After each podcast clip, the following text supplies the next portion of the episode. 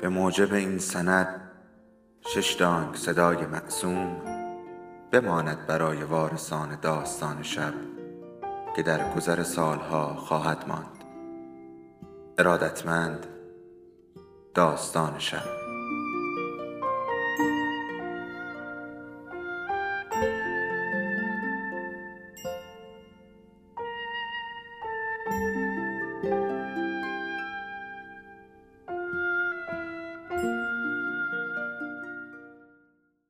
یکی بود، یکی نبود.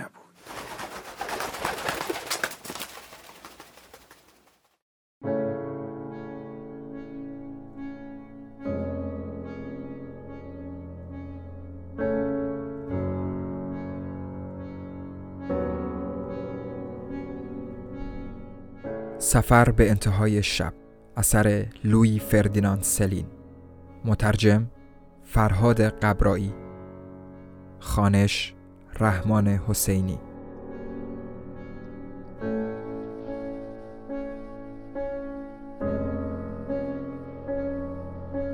قسمت سوم.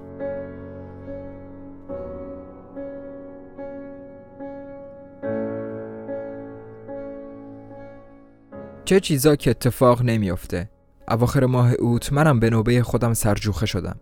بیشتر وقتها منو همراه 5 سرباز برای ارتباط و کسب تکلیف پیش تیمسار دزانتر میفرستادند. این فرمانده آدم ریزه و ساکتی بود و در نظر اول نه سختگیر بود و نه قهرمان، اما به هر حال بهتر بود که احتیاط رو رعایت کنیم. جناب ایشون بیشتر از همه به رفاه خودشون علاقه داشتند. مدام به فکر راحتی و آسایش خودش بود و بس. و هرچند که بیشتر از 1 ماه تمام در حال عقب نشینی بودیم، ولی اگه مثلا گماشتهش از همون لحظه اول رسیدن به 1 اتراقگاه یا در هر اردوگاه تازه‌ای تخت تمیز و آشپزخونه کاملاً باب روزی براش پیدا نمی‌کرد، آسمون رو به زمین می‌آورد. برای سرگرد فرمانده ستاد این مسئله راحتی و آسایش دردسر عظمایی بود. به خاطر راست و ریست کردن تیمسار دزانتر عزا می‌گرفت، مخصوصاً که خودش صفرایی بود، احیاناً ورم معده داشت و دچار نفخ می‌شد.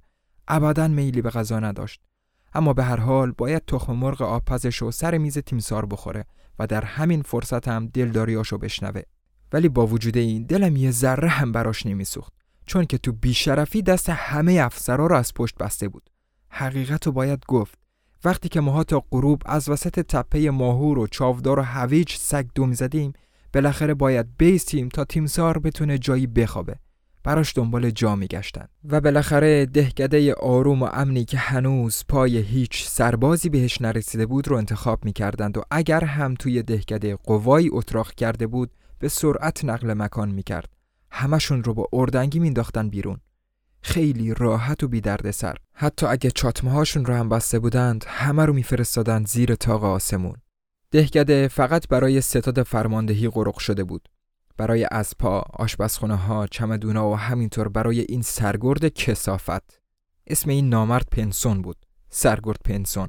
امیدوارم که الان به درک واصل شده باشه، اونم نه به مرگ طبیعی و بی درد سر.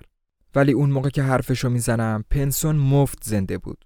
غروبا افراد یگانو جمع میکرد و بعد کلی بد و بیراه نثارمون میکرد که حالمون جا بیاد و احساسات پرشورمون بیدار بشه. ما رو که تمام روز پشت سر تیمسار سگ دو میزدیم، میبست به هر چی که از دهنش در میومد. پیاده شید، سوار شید، پیاده شید، سوار شید و همینطور باید دستوراتش رو اجرا کنیم. وقتی تموم میشد انقدر خسته بودیم که هر بچه‌ای میتونست به راحتی ما رو بندازه تو آب و غرقمون کنه. اگه اینطور میشد هممون خلاص میشدیم. داد میزد: بدوید برسید به یگاناتون، جون بخورید، زود. میپرسیدیم: یگان ما کجاست جناب سرگرد؟ تو منطقه بارباگنی. بارباگنی کجاست؟ اون طرفا. اون طرفی که اون نشون میداد تاریکی بود، مثل همه جای دیگه، تاریکی غلیظی که راه رو تو 2 متری ما میبلعید و فقط یه تیکه کوچیک جاده به اندازه کف دست پیدا بود. حالا بیا و بارباگنیشو اون سر دنیا پیدا کن.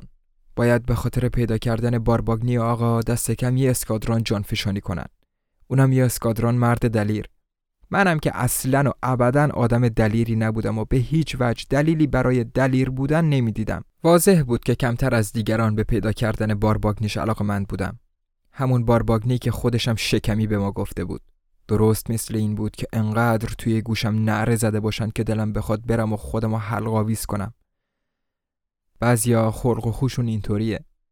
وسط این تاریکی که انقدر غلیظ بود که به نظر آدم میرسید اگه دست‌ها رو یک کم باز کنی دیگه اونا رو نمیبینی، من فقط یه چیز میدیدم. اما همین یه چیز رو با یقین کامل میدیدم که توی این تاریکی وسوسه آدم کشی به شکل بی حساب و بی انتهایی پنهان شده. این سرگرد بی شرف ستاد همین که شب میشد یک ریز ما رو به طرف اجل میفرستاد و این مرض از غروب به سراغش میومد. اول خود به خود یک کم باش مبارزه میکردیم. تو نفهمیدن حرفاش کل شقی به خرج میدادیم و تا اونجا که میتونستیم به تخت پاره اردوگاه چنگ میزدیم. اما بالاخره وقتی که دیگه درختهاش رو نمیدیدیم باید به هر حال رضایت بدیم که راه بیافتیم و یک کم بمیریم. شام تیمسار حاضر میشد. از این لحظه به بعد همه چیز بسته به تصادف بود. گاهی وقتا هنگ و بارباگنیش پیدا میشد و گاهی هم نمیشد.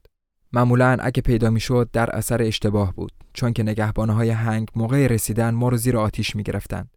اینطوری به اجبار همدیگر رو میشناختیم و تقریباً همیشه شبا کارمون به بیگاریهای جور و جور میکشید. دسته دسته چاودار حمل میکردیم، با سطل آب میآوردیم و انقدر سرمون عربده میزدند که مخامون سود میکشید و خوابمون میبرد. صبح که میشد گروه 5 نفری ارتباط به طرف مقر تیمسار دزانتر راه میافتاد تا جنگ ادامه پیدا کنه.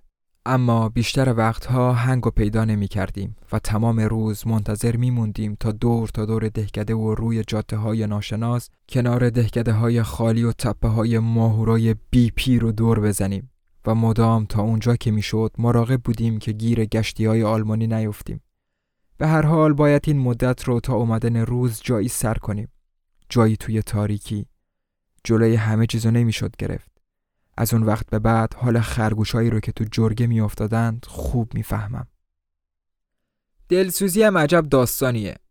اگه یکی پیدا میشد به سرگرد پنسون بگه که اون یه قاتل کثافت نامردی بیش نیست، از خوشی قند تو دلش آب میشد. از خوشی اعدام فوری ما توسط سروان ژاندارمری، همون که همیشه یک قدمیش ایستاده بود و غیر از این کار فکر و ذکر دیگه ای نداشت. نفرت این سروان ژاندارمری متوجه آلمانیا نبود. به این ترتیب طی اون شب و شبای پوچ دیگه ای که به دنبال هم می اومدن مجبور بودیم به دنبال پناهگاهی بدویم و تنها امیدمون به تمام شدن ماجرا بود. امیدی که رفته رفته مبدل به یأس می شد. ضمناً به امید این بودیم که در صورت تمام شدن ماجرا هرگز تا قیامت فراموش نکنیم که روزی روی زمین انسانی رو کشف کردیم، انسان عاقل و بالغی مثل من و شما، ولی لاش خورتر از تمساح و کوسه هایی که با دهان باز دوروبر قایق های زباله و گوشت گندیدهی میگردند که یه جا براشون به آب میریزند. شکست بزرگ تو هر موردی فراموشیه، مخصوصاً فراموشی چیزی که آدم رو از بین میبره و فرصت نداده که بدون آدمیزاد تا چه حدی پسته.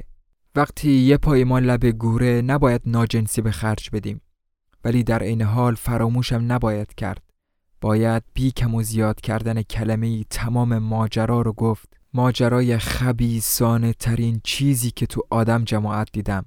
بعدم خرت و پرتمون رو بذاریم و بریم توی گودالمون. این کار خودش برای تمام عمر آدم کفاف میده. من واقعا دلم میخواست این سرگرد پنسون رو بدم دست کوسه ها و بعدم اون افسر ژاندارمش رو تا زندگی رو حالیشون کنم و بعدم اسبمو تا دیگه عذاب نکشه، چون این بدبخت بینوا دیگه گرده براش نمونده بود، بس که درد داشت و غیر از 2 تیکه گوشت زیر زین چیزی براش نمونده بود. 2 تیکه گوشت به اندازه کف دست. هی عرق میریخت و زنده زنده در حال گندیدن بود. شرابه های زخم و چرک از روی زین تا روی پاهاش سرازیر میشد. با وجود این چاره ای نبود جز اینکه سوارش بشی و به تاخت بری. 1 2 1 2. وقت تاخت به خودش میپیچید، ولی اسبا خیلی بیشتر از آدما صبر و طاقت دارند. موقع یورتمه قیقاج میزد. دیگه فقط میشد حیوانو تو هوای آزاد نگه داشت. تو انبار به خاطر بویی که از زخماش بیرون میزد هوا انقدر میگندید که نفس آدم بند میومد. وقتی سوارش می شدم انقدر دردش می گرفت که خم می شد. آروم خم می شد و شکمش به زانوهاش می رسید. طوری که آدم فکر می کرد روی الاغ پریده. باید اعتراف کرد که اینطوری خیلی راحت تر بود. خود ما هم با اون همه فولاد آهن روی سر و کولمون واقعا خسته بودیم. تیمسار دزانتر توی خونه مخصوصش منتظر شامش بود. میزشو چیده بودند و چراغ سر جاش قرار داشت. پنسون فانوسو تا دماغش می آورد بالا و بازم سرمون هوار می کشید. بزنید به چاک همتون، پس فطرتای بی همه چیز. میخوایم غذا بخوریم. دیگه براتون تکرار نکنم. میزنید به چاک یا نه دیوسا. از زور عصبانیت و به خاطر دک کردن ما لپای این مرد رنگ پریده به فهمی نفهمی گل مینداخت. گاهی وقتا آشپز تیمسار دزانتر قبل از اینکه راه بیافتیم لقمه‌ای کوچیکی به ما میرسوند. غذای تیمسار زیاد بود. بنا به مقررات جیره 40 نفر تنهایی به اون میرسید. این مرد دیگه جوون نبود. پیدا بود که بازنشستگیش نزدیکه. حتی موقع راه رفتن زانوهاش خم میشد. حتما سیبیلاشم رنگ میکرد. رگ شقیقه‌هاش زیر نور چراغ کاملا پیدا بود. وقتی راه میرفت هیکلش عین رودخانه سن موقع بیرون رفتن از پاریس پیچ و تاب برمی‌داشت. میگفتند چند تا دختر بزرگ ترشیده داره که عین خودش خلند. شاید به خاطر همین بود که این همه اونق بود و بد قلقی می‌کرد. عین پیر سگی که عادتاش به هم بخوره و هم مقامش این باشه که توی هر خونه‌ای که درش بروش باز شد جای گرم و نرمشو پیدا کنه. از باغ و گل و گیاه خوشش میومد. سر راهش حتی از یکی از اونا هم غافل نمیشد. هیچ کس مثل تیمسارا از گل سرخ خوشش نمیاد. اینو همه میدونن. بالاخره راه افتادیم. راه انداختن اسبای زبون بسته مشکل بود. جرأت جنبیدن نداشتن. بیشتر از همه به خاطر زخماشون. تازه از ما و از تاریکی میترسیدن. یعنی از همه چی میترسیدن. ما هم همینطور. دوباره برمیگشتیم تا مسیرمون رو از سرگرد بپرسیم. و اون 10 بار به ما میگفت که تن لش و کثافت و بیخاصیتیم. بالاخره به زور سیخونک از آخرین ایستگاه نگهبانی هم میگذشتیم. اسم عبور رو میگفتیم و بعد یهو با سر به اون ماجرای کثافت و به تاریکی اون ولایت بی صحاب شیرجه میزدیم. بعد از جابجا شدن از یک سر تاریکی به سر دیگه‌اش بالاخره یک کم پیش پای خودمون رو دیدیم. یا دست کم اینطور فکر میکردیم. تا ابری روشن‌تر از ابر دیگه‌ای به نظر می‌رسید به خودمون می‌گفتیم که چیزی دیدیم، اما روبروی ما غیر از رفت و برگشت انعکاس صداها هیچ چیز مطمئن دیگه‌ای نبود. انعکاس صدایی که اسب‌ها ضمن تاخت و تاز راه می‌انداختند، صدای مهیبی که خفت می‌کرد بس که ناراحت کننده بود. اسب‌ها انگار تا آسمون می‌تاختند و هر چه که در سراسر عالم بود رو صدا می‌زدند تا قتل عاممون کنند. البته یه نفر دستنها میتونست با یه قبض کارابین همین کارو کنه. کافی بود منتظر ما بمونه و کنار درختی کمین بکشه. مدام به خودم میگفتم که اولین نوری که خواهم دید نور شلیکی خواهد بود که پایان کارمون رو اعلام میکنه. از 4 هفته پیش که جنگ ادامه داشت انقدر خسته و انقدر فلک زده بودم که از زور خستگی کمی از ترسم و روی راه باخته بودم. موی دماغ شدن شبانه روزی این آدما، درجه دارا، مخصوصاً خرده‌پاترا و خرفترا که از بقیه بیچاره‌تر و نفرت انگیزتر بودند، عذابی بود که قرص‌ترین آدما رو هم نسبت به زنده موندن سست می‌کرد. آه که چقدر دلم می‌خواست از اونجا برم و بخوابم، قبل از هر کار دیگه‌ای بخوابم. کافی بود که راهی برای رفتن و خوابیدن در کار نباشه تا به خودی خود میل به زنده موندنم از بین بره. تا وقتی که زنده بودیم باید وانمود کنیم که دنبال هنگ می‌گردیم. برای این که به سر آدم کودن عقل برگرده باید که اتفاقات زیادی پیش اومده باشه. اتفاقاتی کاملاً بیرحمانه. کسی که برای اولین بار منو به فکر انداخت، یعنی واقعاً فکر چیزهای عملی و خاص خودمو به سرم انداخت، صد البته همین سرگرد پنسون بود. همین بی‌شرف شکنجه‌گر. بنابراین تا جایی که قدرت داشتم به اون فکر کردم و در عین حال زیر بار اسلحه و لوازم سپاهی لشکر یدکی تلق تلق کنان تو این ماجرای باور نکردنی بین المللی از پا در می اومدم. ماجرایی که اعتراف می کنم با شور و حرارت تمام پا به اون گذاشته بودم. هر وجب از تاریکی روبروی ما مژده دیگه‌ای بود از آخر کار و نفله شدن. اما چطور؟ توی این ماجرا چیز مبهمی وجود نداشت غیر از اون یونیفرمی که جلاد آدم تنش میکرد. حالا این یونیفرم مال خودیا بود یا مال اون روبروییا؟ من این پنسون رو کارش نکرده بودم، نه اونو نه آلمانیا رو. با اون سرش که مثل سر ماهی گندیده‌ای بود، با اون چارنوار طلایی که از سر تا نافش برق می‌زد، با اون سیبیل زبر و زانوهای تا شده‌اش و دوربینش که همیشه درست مثل زنگوله گاو به گردنش آویزون بود، و با اون نقشه نظامیش. همیشه از خودم میپرسیدم که این مرض فرستادن دیگران به طرف مرگ، دیگرانی که نقشش دستشون نبود، دیگه چه جور مرضیه که گریبان گیرش شده. ما 4 نفر سوارکار به اندازه 2 تا گردان روی جاده سر و صدا می‌کردیم.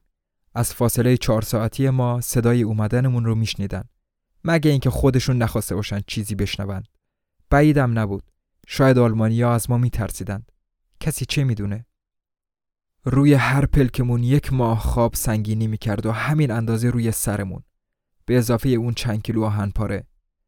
سوارکارای من حرفشون خوب حالی نمی‌کردن، راستش زیاد حرف نمی‌زدن. بچه‌هایی بودند که از دل برتانی برای خدمت اومده بودند و چیزایی که می‌دونستان توی هنگ یاد گرفته بودند، نه توی مدرسه.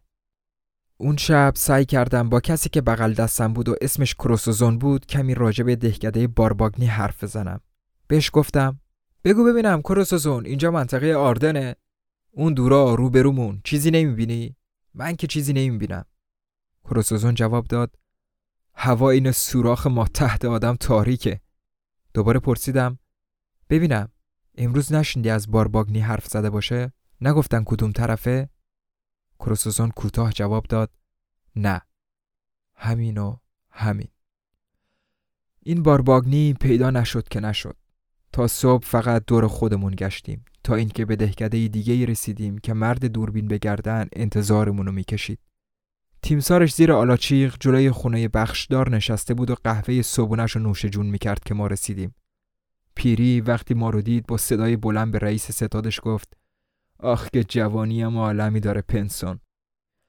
اینو گفت رفت ادرار کنه و بعد بازم دستو رو پشت سرش برده و قوز کرده گشتی بزنه.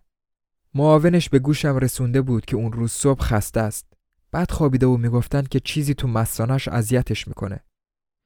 وقتی شبا از کروسوزون سوال میکرد همیشه همینطور جواب میداد، طوری که بالاخره از مزخرفاتش خوشم اومد. 2-3 بار دیگه از تاریکی و سوراخ ما تحت با من صحبت کرد و بعد مرد. یعنی چند وقت بعد موقع بیرون اومدن از دهکده‌ای کشته شد. خوب یادمه، دهکده‌ای بود که ما عوضی گرفته بودیم و قاتلش فرانسوی هایی که ما رو عوضی گرفته بودند. چند روز بعد از مرگ کروسوزون بود که فکرامون رو روی هم گذاشتیم و راه حلی پیدا کردیم که دیگه شبا راهمون رو گم نکنیم. از این فکرمون خیلی خوشحال بودیم. ما رو از اردوگاه مینداختن بیرون. اون وقت به خودمون میگفتیم باشه، دیگه صدامون در نمیاد، رو حرفشون حرفی نمیزنیم. اون مرتیکه مومیایی مطابق معمول میگفت بزنید به چاک. ما میگفتیم اطاعت جناب سرگرد. هر 5 تامون بلا فاصله به طرف گلوله ها راه می افتادیم، بی معطلی. درست مثل این بود که به گیلاس چینی میریم. اون طرفا دره فراوون بود، رود ماس بود و با تپه ها و تاکستان هاش، با انگورهای نارسش و پاییزش و دهکده های چوبیش که راحت گر می گرفتن، چون که تو 3 ماه تابستون کاملا خشک شده بودن. یه شب که دیگه نمیدونستیم کجا بریم متوجه این قضیه شدیم. دهکده‌ای داشت زیر آتش توپا میسوخت. ما زیاد نزدیک نمیشدیم، از دور نگاهش میکردیم. مثلا میشد گفت ما تماشاچیایی بودیم تو 12 کیلومتری صحنه نمایش. تمام شبای بعد از اون هم اون موقعها کلی دهکده تو افق گر میگرفت. مسئله داشت تکرار میشد. درست مثل این بود که تو جشن مسخره این حدود که تو آتیش میسوخت، دایره بسیار بزرگی از شعله‌های آتیش که به ابرها لیسه میزد از رو به رو و از 2 طرف دور بر ما رو گرفته باشه. هر چی بود و نبود طعمه آتیش میشد. کلیساها، انبارها، پشت سر هم خرمنها که شعله جوندارتری ازشون بلند میشد، بلندتر از باقی چیزها، و آخر سر تیرهای سقف که شعله کشون توی تاریکی راست میایستادند و بعد وسط روشنایی آتیش سقوط می کردند. حتی از 20 کیلومتری هم خوب پیدا بود که دهکده ها چطور می سوزند. منظره بانشاتی بود. نمی دونید دهکده ناقابلی که وسط یه منطقه کوچولوی ایکبیری روزا حتی دیده نمیشد. وقتی شبا آتیش میگرفت چه منظره‌ای به راه مینداخت. عینه نوتردام. سوختن یه دهکده یه شب تمام طول میکشید. حتی یه ده کوچیک به گل درشتی شبیه میشد. بعد غنچه و آخر سر هیچ. دود میکرد و بعد صبح میشد. اسب‌هایی که با زین توی مزرعه مجاورمون ول شده بودن دیگه جوم نمیخوردن. ما همه روی علفا کپمونو میذاشتیم. غیر از یکی که نوبت نگهبانیش بود. اما وقتی که آتیش برای تماشا باشه شب خوشتر میگذره. دیگه تحمل سخت نیست. دیگه تنهایی در کار نیست. حیف که دهکده ها دووم نداشتند. بعد از گذشت یک ماه دیگه توی این ناحیه اثری از دهکده‌ای نبود. جنگلارم به توپ میبستند. جنگل 8 روزی دووم داشت. از جنگلم آتیش قشنگی بلند میشد. ولی زیاد دووم نداشت. بعد از این دوره ستونای توپخانه تو سراسر جاده ها از یه سمت راه میافتادند و از سمت دیگه مردم غیر نظامی در میرفتند. خلاصه دیگه نه راه پیش داشتیم نه راه پس. باید همونجا که بودیم بمونیم. همه برای مردن صف میبستند. حتی تیمسار هم دیگه اردوگاهی رو بی سرباز پیدا نمی‌کرد. بالاخره هممون توی مزرعه ها دراز کشیدیم. تیمسار و غیر تیمسار، اونایی هم که هنوز دل و جرأتی داشتند از دستش دادن. از این ماه به بعد بود که اعدام جوخه جوخه سرباز به خاطر بالا بردن روحیشون شروع شد و اسم اون افسر ژاندارم به خاطر روشی که توی جنگ شخصی خودش، جنگ اساسی و واقعی ترین جنگ ها به کار می گرفت، مدام تو دستور روز خونده می شد.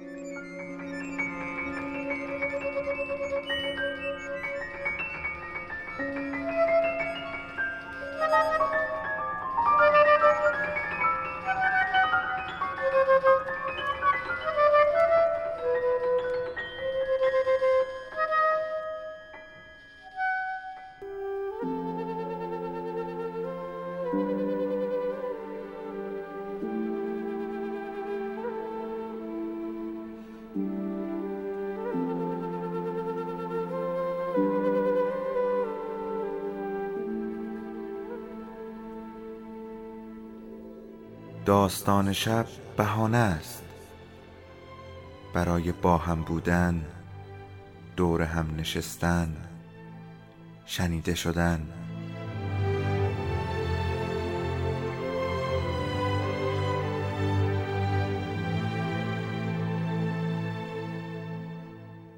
صدای افسانه ها رو میشنوین.